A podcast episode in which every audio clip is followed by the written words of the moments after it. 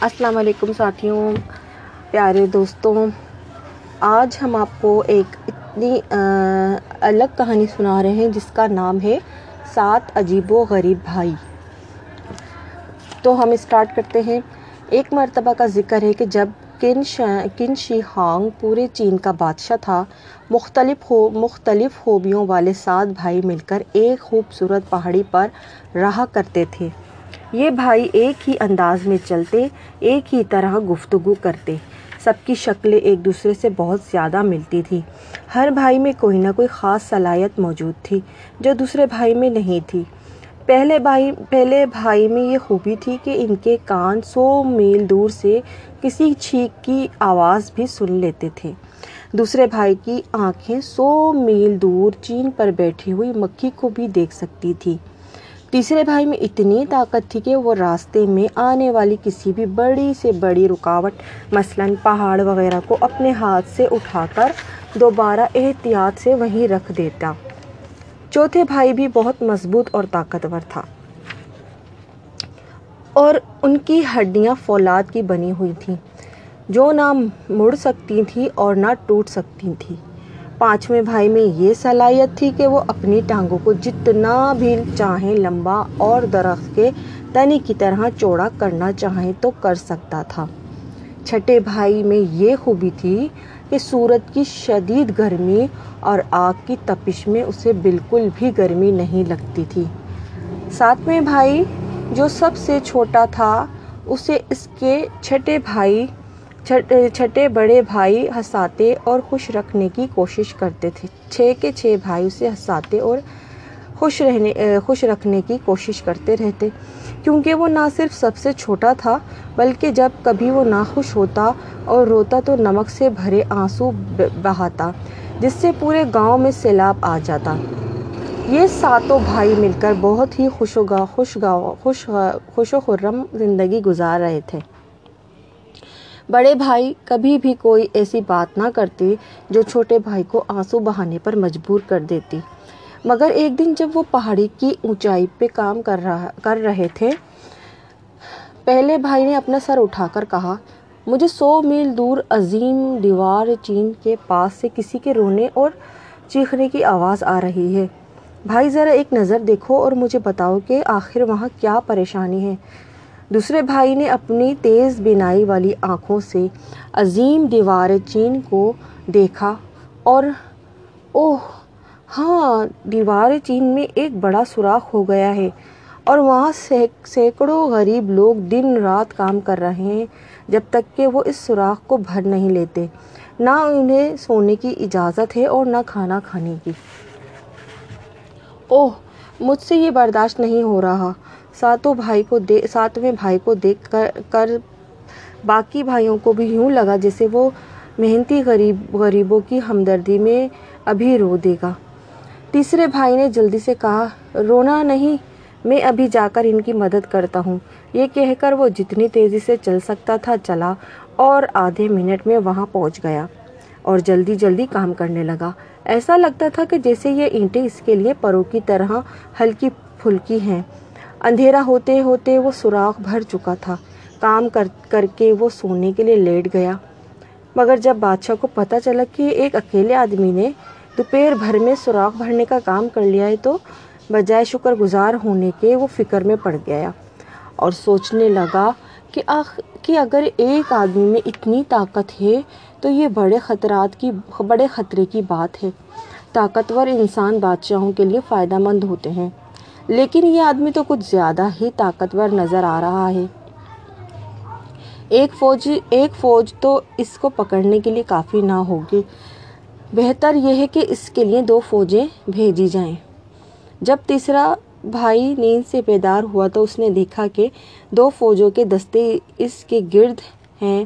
ایک سپاہی نے کہا، بادشاہ کے حکم سے تم کو کل صبح پھانسی پر چڑھا دیا جائے گا۔ فوج کے دستوں دستوں کے ایک کماندار نے کہا، قیدی کو محل میں پہنچا دیا جائے۔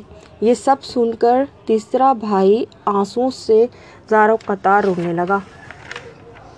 سو میل دور خوبصورت پہاڑی پر پہلے بھائی کو جب تیسرے بھائی کے رونے کی آواز سنائی دی تو اس نے کہا تیسرا بھائی یقیناً تکلیف میں ہے۔ یہ سن کر دوسرا بھائی اس کو دور سے دیکھنے لگا۔ اوہ، تیسرے بھائی کو تو محل سے لے جایا جا رہا ہے اور وہ محل لے جایا جا، محل لے جایا جا رہا ہے اور وہ دو فوجیوں کے نرغے میں ہے اور وہ لوگ اسے کل صبح پھانسی پر چڑھا رہے ہیں۔ ابھی تو وہ رو ہی رہا تھا، رہا ہے۔ جب چوتھے بھائی نے دیکھا کہ ساتویں بھائی ساتواں بھائی رونے والا ہو رہا ہے تو اس نے زور سے کہا، رونا نہیں، میں اس کی جگہ چلا جاؤں گا۔ بادشاہ چاہے میرا سر کاٹنے کی جتنی بھی کوشش کرے، یہ کہتے ہی وہ فوراً نکل پڑا اور آنن فانن وہاں پہنچ گیا اور چپکے سے دو فوجیوں کے درمیان کھڑا ہو گیا۔ درمیان کھڑے ہوئے تیسرے بھائی کے پاس چلا گیا، جو پہلے ہی ہوشیار تھا اور اس کے انتظار میں بھی تھا۔ اس طرح وہ بھائی تو گھر چلا گیا جبکہ چوتھا بھائی اس کی جگہ پر رہ گیا۔ اب دوسرے دن جلاد جلاد چوتھے بھائی کا سر قتم قلم کرنے کرنے کی کوشش کرتے رہے۔ ایک کے بعد دوسرے تلوار آتی رہی۔ جو فولاد نہ کے فولاد کی بنی ہوئی ہڈیوں سے ٹکرا کر مڑ جاتی اور ٹوٹ جاتی۔ آخر انہیں بادشاہ کے سامنے جا کر یہ قبول کرنا پڑا کہ کہ وہ اس کے قید، اس قیدی کا سر قلم کرنے سے قاصر ہے۔ ٹیپ آیا کہ اس کو کل سے کل ہی گہرے سمندر میں ڈبو دینا چاہیے۔ جب چوتھے بھائی نے یہ سنا کہ اس کو گہرے پانی میں ڈبویا جا رہا ہے تو وہ بہت پریشان ہوا۔ لوہے کی ہڈیاں نہ تو جڑ سکتی ہیں اور نہ مڑ سکتی ہیں، لیکن وہ ڈوب ضرور سکتی ہیں۔ یہ سوچتے ہی اس کے آنسو بہنے لگے۔ پہاڑی پر سو میل کے فاصلے پر جب کوئی، جب پہلے بھائی نے چوتھے بھائی کو روتے سنا تو اس نے کہا، چوتھا بھائی رو رہا ہے۔ دوسرے بھائی نے دور، پہاڑیوں پر سے پر دیکھتے ہوئے کہا، پہاڑیوں سے پرے دیکھتے ہوئے کہا، اوہ، کل صبح وہ لوگ چوتھے بھائی کو پانی میں ڈبو دیں گے۔ اس لیے وہ رو رہا ہے۔ پانچویں بھائی نے بات کاٹتے ہوئے کہا، گھبراؤ مت، میں اس کی جگہ چلا جاتا ہوں۔ شہنشاہ جتنی دفعہ بھی چاہے مجھے ڈبوئے، میں پانی میں نہیں ڈوب سکتا۔ یہ کہہ کر کہتے ہی وہ چل پڑا اور جلدی ہی وہاں پہنچ گیا۔ اور چھپتے چھپاتے کسی طرح چوتھے بھائی تک پہنچ گیا۔ چوتھا بھائی پوری طرح چوکنا ہو کر پانچویں بھائی کا انتظار کر رہا تھا۔ دونوں نے پھرتی سے اپنی جگہوں کو بدلا اور اس طرح چوتھا چوتھا بھائی گھر پہنچ گیا۔ دوسرے دن دونوں فوجیوں کے دونوں فوجیوں کے سپاہی قیدی کو پکڑ، ڈبونے کی کوشش کرتے رہے۔ انہوں نے اس کو گہرے سمندر میں پھینک دیا، مگر اس کی ٹانگیں اتنی تیزی سے بڑی ہو گئیں کہ پانی ضرور، صرف اس کی ٹانگ، ٹخنوں تک آ رہا تھا۔ سپاہیوں نے اس کو گہرے پانی میں پھینکنے کی کوشش کی، مگر گہرے سے گہرا پانی بھی صرف اس کی کمر تک ہی پہنچ پایا۔ آخر انہوں نے اس کو سمندر کے گہرے ترین حصے میں پھینک دیا، مگر اس حصے کا پانی بھی اس کی گردن تک ہی آ سکا اور اس کی گردن تک گردن تک کا آ کر لہریں، گردن تک آ کر لہریں ٹکرا کر واپس چلی گئیں۔ پانچویں بھائی خوشی خوشی پانچواں بھائی خوشی سے ہنستے ہوئے کہنے لگا، آہ، اس گہرے سمندر کا پانی تو سب سے زیادہ ٹھنڈا اور اچھا ہے۔ یہ دیکھ کر بادشاہ نے اپنے آپ سے کہا، یہ تو میرے انداز، اندازے سے بھی زیادہ خطرناک نکلا۔ یہ ڈوبتا تو نہیں، ڈوب تو نہیں سکتا، لیکن یہ جل ضرور سکتا ہے۔ کل صبح اس کو آگ میں ڈال دیا جائے گا۔ اس طرح اس نے حکم دیا۔ جب اس کی قسمت کا فیصلہ ہو سنایا گیا تو پانچویں بھائی، پانچوں بھائی رونے لگ، پانچواں بھائی رونے لگا۔ پہاڑی پر پہلے بھائی نے پانچویں بھائی کی چیخوں کی آواز سنی اور دوسرے بھائیوں نے، بھائی نے چین کی دیوار عظیم کے دوسری طرف یہ منظر دیکھا۔ کل صبح وہ لوگ پانچویں بھائی کو زندہ جلانے والے ہیں، اس لیے وہ رو رہا ہے۔ چھٹے بھائی نے اس ڈر سے کہا کہ ساتویں بھائی رونے نہ لگے۔ جلدی سے کہا گھبراؤ مت میں اس کی جگہ پر چلا جاؤں گا اور وہ لوگ چاہیں تو پورے دن مجھے آگ میں رکھیں، آنن فانن وہ وہاں پہنچ گیا، پھر چپکے سے پانچویں بھائی کے پاس پہنچ گیا اور جو پوری طرح ہوشیار تھا چھٹے بھائی کا انتظار میں انتظار میں اس طرح پانچویں بھائی، پانچواں بھائی تو گھر پہنچ گیا اور چھٹے بھائی نے اس کی جگہ لے لی۔ دوسرے دن دونوں فوجیوں کے ہر طرف سے سوکھی لکڑیاں اور سوکھے گھاس کے گٹھے جمع کر کے آگ جلانے کا انتظام کیا۔ آگ جلائی گئی اور چھٹے بھائی کو اس میں دھکیل دیا، مگر چھٹے بھائی پر اس آگ نے کوئی اثر نہیں کیا۔ اس کا ذرا اس کو ذرا سی بھی گرمی محسوس نہیں ہوئی۔ اس تیز بھڑکتی آگ میں وہ بھی وہ خوشی سے ہنس رہا تھا۔ چھٹے بھائی نے کہا، بادشاہ نے اتنا اچھا کیا ہے کہ اس آگ کو جلا کر مجھے گرم ہونے کا موقع دیا۔ یہ سن کر شہنشاہ کو شدید غصہ آیا اور اس نے سپاہیوں کو حکم دیا، شاہی نیزہ نیزے بازوں کو بلایا جائے۔ صبح ہوتے ہی اس آدمی کو تیروں سے مار دیا جائے۔ یہ سن کر چھٹا بھائی خوب زور سے رونے لگا۔ خوب سورت پہاڑی پر پہلے بھائی نے چھٹے بھائی کے کی رونے کی آواز سنی۔ اس نے دوسرے بھائی سے کہا، دوسرے بھائی، تمہیں کیا نظر آ رہا ہے؟ اور وہ کل وہ لوگ چھٹے بھائی کو تیروں سے مار دیں گے۔ یہ بھائیوں، یہ سا، یہ بھائیوں نے ایک دوسرے کو دیکھا۔ پہلے بھائی نے کہا، اب تو کچھ بھی نہیں ہو سکتا۔ ہم چھٹے بھائی کو اس طرح سے اکیلے مرنے نہیں دیں گے۔ ہم سب بادشاہ کے پاس جائیں گے کہ وہ ہم وہ ہم سب کو تیروں سے مار دے۔ کم از کم ہم سب ساتھ تو ہوں گے۔ سارے بھائیوں نے محل کی جانب سفر شروع کر دیا۔ سارے بھائیوں نے محل کی جانب سفر شروع کر دیا، مگر بیچارہ چھوٹا بھائی بہت رنجیدہ تھا۔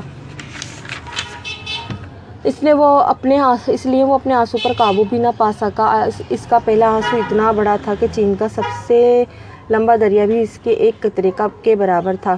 اس کے دوسرا قطرہ بھی ایک اور لمبے ترین دریا کے برابر تھا۔ دونوں قطرے سمندر کے پانی کی طرح نمکین تھے۔ ان بھائیوں کے سامنے گرم نمکین پانی کا سمندر دور تک پھیل گیا۔ ساتویں بھائی کے آنسوؤں کے پہلے قطرے سے ایک فوج کی اس ایک طرح، ایک طرف کی فوج بہہ گئی اور آنسوؤں کے دوسرے قطرے سے دوسری طرف کی فوج بہہ گئی۔ بادشاہ تیرتا ہوا اپنے محل کی طرف جانے کی کوشش کر رہا تھا۔ ساتویں بھائی کے آنسو کا سمندر دیوار عظیم کے اوپر سے گزر کر پہلے سمندر میں جا رہا تھا۔ چھٹا بھائی آزاد ہو گیا تھا اور تیزی سے سڑک کی طرف چلا گیا کہ جہاں اس کے چھٹے بھائی بھی چھ بھائی بھی جا رہے تھے۔ دیوار چین پر جا کر وہ ایک دوسرے سے مل گئے۔ مچھلیاں ساحل پر اس کے سامنے گھٹنوں تک جمع ہو گئیں۔ تیسرے بھائی نے چلا کر کہا، لکڑیاں پھر اس نے آگ جلانے کے لیے ڈھیر ساری لکڑیاں جمع کر لیں چوتھے بھائی نے اپنی فولادی انگلی سے چٹکی بجائی، جس سے ایک شعلہ نکلا اور لکڑیوں میں آگ بھڑک اٹھی۔ وہ چلایا، آگ آگ آگ، پھر وہ ہنسنے لگا۔ ساتوں بھائیوں نے کہا، مجھے سخت، ساتویں بھائی نے کہا، مجھے سخت بھوک لگ رہی ہے۔ اب ہم سب دوبارہ مل کر بیٹھیں گے تو اپنی تکلیفوں کو بھلا کر رات رات کا کھانا مل کر کھائیں گے۔ میں وعدہ کرتا ہوں کہ جب تک میں بالکل مجبور نہ ہو جاؤں روں گا نہیں۔ لہٰذا ساتویں بھائی آگ کے چاروں طرف ساتوں بھائی آگ کے چاروں طرف بیٹھ گئے اور مل کر مزیدار تلی ہوئی مچھلی کھانے لگے۔ آخر ایک ہفتے کی تھکن کے بعد انہیں بھوک بھی تو بہت لگ رہی تھی۔ اگر ہمارے بھی بھائی اپنے بھائیوں کا ساتھ دیں تو اس معاشرے میں پیار، محبت بڑھے گا اور جو خاندانی نظام ہے وہ بھی چلنا چلے گا۔ اور یہ لوگ ایک دوسرے سے محبت رکھیں گے، ایک دوسرے سے رشتے سمجھیں گے کہ یہ ہمارے بھائی ہیں، بہن ہیں۔ ورنہ تو آج کل کوئی کسی کا نہیں ہے۔ اللہ تعالیٰ ہم سب کو اپنے اپنے گھروں میں خوش اور آباد رکھے۔ آمین۔ ثم آمین